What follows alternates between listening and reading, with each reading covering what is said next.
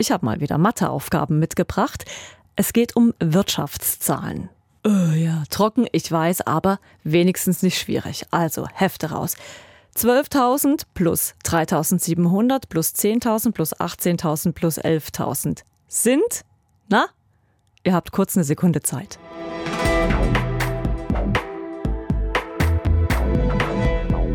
So, die Lösung ist 54.700.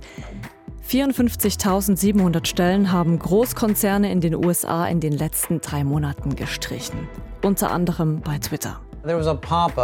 Auf meinem Handy erschien eine Warnung, die mir mitteilte, dass mein Zugangscode gelöscht worden war. Klar, nicht alle stellen ihre Mitarbeitenden jetzt auf diese Weise auf die Straße. Aber Kündigung ist Kündigung. Und heute legt nun Disney nach und will 7.000 Jobs streichen. Was ist da los in den USA? Und was läuft in der Schweiz anders? Schauen wir uns in dieser Folge an. News Plus heute mit mir, Susanne Stöckel. Hallo. Der Facebook-Mutterkonzern Meta plant offenbar Massenentlassungen. Der Softwarekonzern Microsoft streicht tausende Stellen. Nach Microsoft und Amazon plant nun auch Google Massenentlassungen. Hat beim Kurznachrichtendienst Twitter der angekündigte Stellenabbau begonnen. Der Unterhaltungskonzern Walt Disney will seine Kosten senken und streicht dafür rund 7.000 Stellen. Ja, da wackeln einem die Ohren bei diesen Nachrichten. Zehntausende Leute werden in den USA auf die Straße gestellt. Und das ja nicht von irgendwelchen, sagen wir mal, No-Name-Unternehmen, sondern von welchen, die viele von uns fast täglich benutzen. Instagram, WhatsApp und Facebook oder auch Amazon, Google und Microsoft, all die haben in den letzten Wochen und Monaten angekündigt, Jobs zu streichen. Ja, und ganz aktuell kommt eben auch Disney dazu. Ja, diese großen Zahlen, die machen einen ja sicher hellhörig, sagt der Ökonom Klaus Wellershoff zu dieser ganzen Kündigungswelle. Auf der anderen Seite ist Amerika natürlich auch ein großes Land mit vielen Menschen, mit vielen Beschäftigten. Und da sind 50.000 sicherlich nicht zu vernachlässigen. Aber auf das gesamte Land betrachtet ist das erstmal noch nicht so super viel. Ist denn das speziell für den US-Arbeitsmarkt, dass so viele Leute auf einmal entlassen werden? Dort mal 11.000, da mal 12.000, hier mal 18.000. Oder gibt es das auch in anderen Ländern? Natürlich mit einem anderen Maßstab, weil die USA, wie Sie sagen, eben ein großes Land ist. Ja, ich glaube, wirklich wichtig zu verstehen ist, dass der Markt groß ist, der dort bedient wird durch die amerikanischen Firmen. Dass sehr, sehr einheitlich bedient wird, also dass es wenige große Firmen gibt, die dafür ganz viele Mitarbeiter haben. Und da kommen natürlich dann, wenn sich die Beschäftigungssituation ändert, schnell auch einmal große Entlassungszahlen auf uns zu. Und in der Situation ist die amerikanische Volkswirtschaft jetzt. Der Konsum hat sich zum Jahresende deutlich abgeschwächt und die Unternehmen reagieren darauf. Und klar, können wir nicht alle Unternehmen in einen Topf werfen. Auf der einen Seite steht da Disney mit seinen aktuellen Jobstreichungen. Disney ist im Gegensatz zu den anderen Unternehmen, die ich vorhin aufgezählt habe, kein Tech-Konzern, sondern in der Unterhaltungsbranche tätig. Und auch im Gegensatz zu Google, Amazon und Co. hat Disney für die letzten 3 Monate gar nicht mal so schlechte Zahlen präsentiert. Die waren besser als erwartet und das lag vor allem auch am Geschäft mit den Vergnügungsparks. Übrigens, bei Walt Disney ist ja seit kurzer Zeit Bob Iger wieder zurück an der Firmenspitze. Es war jetzt nach einer kurzen Abwesenheit das erste Quartal, das er wieder als Chef zu verantworten hatte. Bob Iger sprach jetzt im Anschluss an diese Geschäftszahlen von einer großen Transformation. Übersetzt bedeutet das auch geringere Kosten und das wiederum heißt Entlassungen. Walt Disney ist nun das nächste Unternehmen mit Massenentlassungen. Rund 7.000 Stellen stehen hier auf dem Spiel, sagt unser Mann an der Wall Street, Jens Korte. So, und jetzt kommen wir zu den anderen Unternehmen, die Jens ja auch gerade angesprochen hat. Das sind eben die Tech-Konzerne im Silicon Valley, die ebenfalls tausende Jobs streichen. Was ist denn bei denen das Problem? Digitalredakteur Jörg Tschirren, du weißt es. Das hat je nach Unternehmen verschiedene Gründe. Für die meisten spielen aber 2 Faktoren eine wichtige Rolle. Zum einen das Ende der Pandemie als eine Art Technologietreiber. Zum anderen die Zinswende und damit das Ende des billigen Geldes. Also die US-Zentralbank, das FED, hat zuletzt den Leitzins mehrfach angehoben und damit sind die Zinsen gestiegen. Damit ist es teurer geworden, Geld aufzunehmen für Investitionen.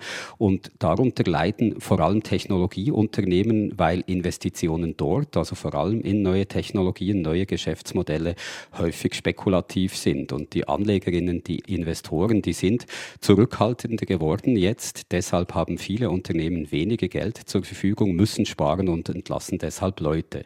Das ist der eine Grund, die Zinswende. Gleichzeitig können die Unternehmen eben auch nicht mehr von den Effekten der Pandemie profitieren. Die Pandemie hat viele Leute ins Homeoffice getrieben. Da haben sie sich zuerst einmal mit neuen technischen Geräten ausgerüstet, also ein neues Laptop gekauft, damit das Arbeiten angenehmer ist, ein neues Keyboard, einen neuen Drucker vielleicht. Und auch davon haben viele Technologieunternehmen profitieren können. Das ist jetzt wieder ein wenig zurückgegangen und auch die Umsätze sind damit kleiner geworden. Aber dass das enden wird irgendwann, das hätte man ja ahnen können. Also kann man sagen, die Internetkonzerne haben sich auch ein Stück weit überschätzt? Ich denke schon, dass man das sagen kann, ja. Also die waren vielleicht ein wenig geblendet von dem billigen Geld, das sie aufnehmen konnten und eben auch von den zusätzlichen Einnahmen, welche die Pandemie in die Kassen gespült hat. Das gilt nicht nur für kleine Startups, auch große Unternehmen wie Google, Microsoft, Amazon, die mussten jüngst eingestehen, dass sie in dieser Boomphase der letzten Jahre wohl zu schnell gewachsen sind, zu viele neue Leute eingestellt haben und das jetzt eben wieder rückgängig machen. Es gibt aber auch andere Beispiele, Apple zum Beispiel. Dort ist der Personalbestand in letzter Zeit weit weniger gewachsen. Deshalb hat Apple jetzt auch keine Massenentlassungen ankündigen müssen. Und Klaus Wellershoff, der Ökonom, ergänzt mit Blick auf die ganze Wirtschaft in den USA. Ja, ich glaube, was wir jetzt im Augenblick sehen, ist wirklich die Reaktion auf eine sich verschlechternde Konjunktursituation. Da reden wir ja schon länger drüber. Wir haben im letzten Jahr gesehen, dass die Stimmung der amerikanischen Konsumenten deutlich gefallen ist. Wir reden jetzt über Werte, wie wir sie noch nie gemessen haben. So niedrig, so schwach ist der Ausblick für die Wirtschaft aus Sicht der Konsumenten. Und darauf reagieren natürlich jetzt die Unternehmen rein zyklisch. Ich glaube nicht, dass das eine strategische Entscheidung ist, die dahinter steht, sondern dadurch, dass sie Beschäftigung erst einmal vorsichtig angehen lassen und in Teilen, dort wo die Nachfrage eben tatsächlich schon schrumpft, auch zurückfahren. Ich glaube, das ist ganz normale Unternehmenspraxis. Und dazu, das müsse man der Vollständigkeit halber auch noch erwähnen, meinte Klaus Wellershoff, habe der Arbeitsmarkt in den USA zuvor ja auch viele neue Jobs geschaffen. Jetzt aber eben ist Flaute. Was bei den Tech-Konzernen, wenn wir jetzt mal wieder auf die zurückkommen wollen, was bei denen auch mit einer Umbruchsphase zu tun hat, in der die Branche gerade steckt, sagt unser Digitalfachmann Jörg Tschirren. Ja, ich denke, auch das kann man gut sagen. Also die Technologiewelt, die befindet sich eben im Moment in einem Umbruch wegen den Gründen, die wir genannt haben. Ende der Pandemie, Ende des billigen Geldes und es wird sich jetzt zeigen müssen, ob die Geschäftsmodelle auch im neuen Umfeld noch funktionieren.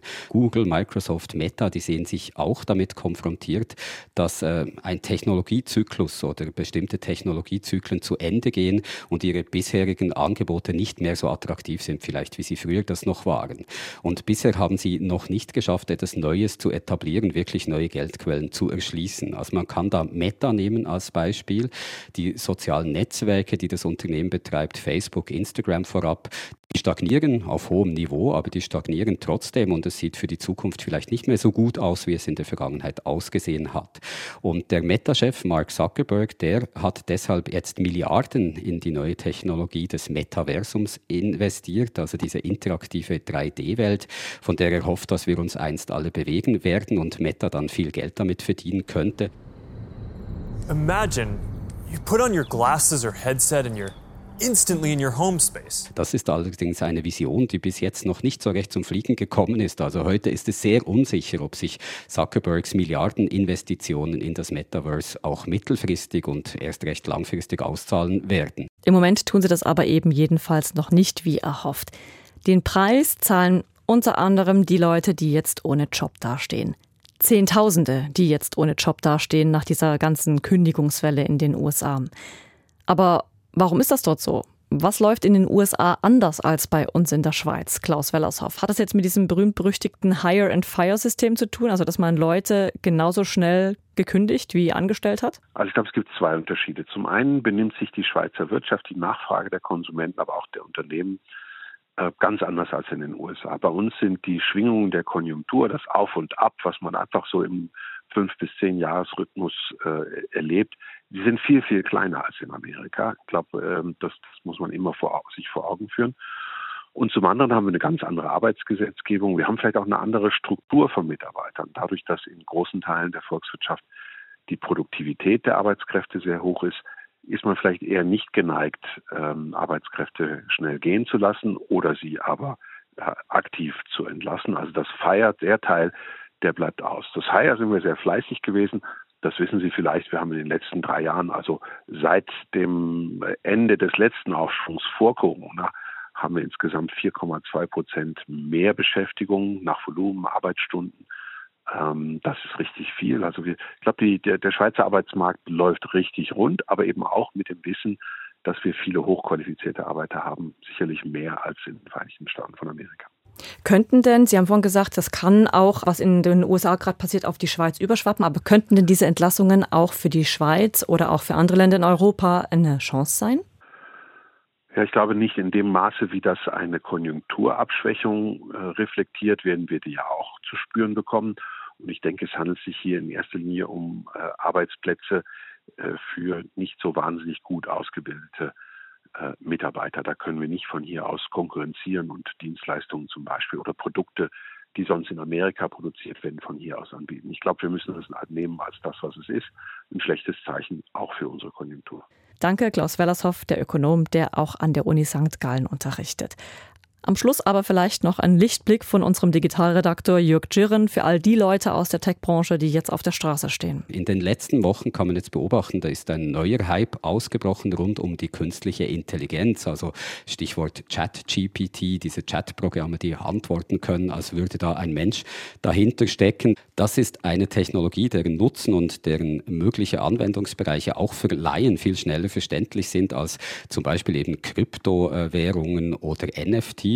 Und rund um den Einsatz von künstlicher Intelligenz werden in den nächsten Jahren viele neue Geschäftsmodelle entstehen und eigentlich alle großen Unternehmen, sieht man, sind derzeit dabei, sich in Stellung zu bringen, um dann auch davon profitieren zu können. Da tut sich also für die Tech-Branche nochmal ein ganz neues Feld auf. Wie viele Leute in anderen Berufen durch künstliche Intelligenz wiederum ihre Arbeit verlieren, ja, das steht dann auf einem ganz anderen Platz.